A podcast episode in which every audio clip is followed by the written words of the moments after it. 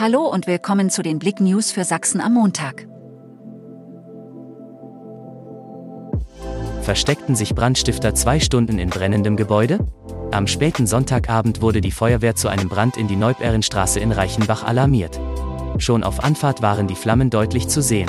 Zwei Stunden nach Beginn der Löscharbeiten wurden zwei Personen, welche sich im Gebäudekomplex befanden, von der Feuerwehr nach draußen gebracht und an die Polizei übergeben.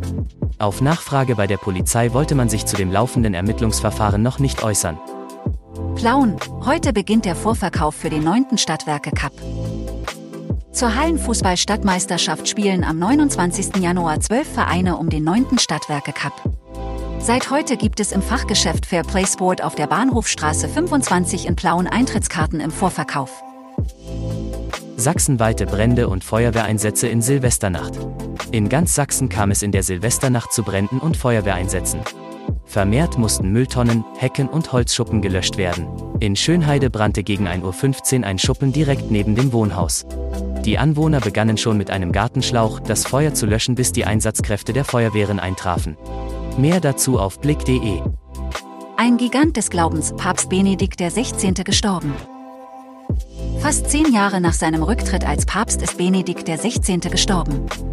Der zuletzt schwer kranke Geistliche starb am Silvestermorgen im Alter von 95 Jahren im Kloster Mater Ecclesia im Vatikan, wie der Sprecher des Heiligen Stuhls, Matteo Bruni, mitteilte.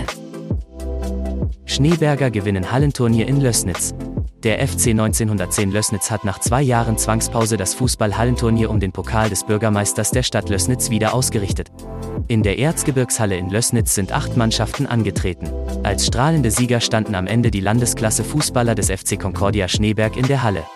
Sie gewannen zum dritten Mal in Folge.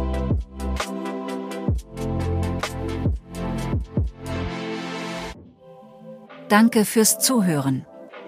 Mehr Themen auf blick.de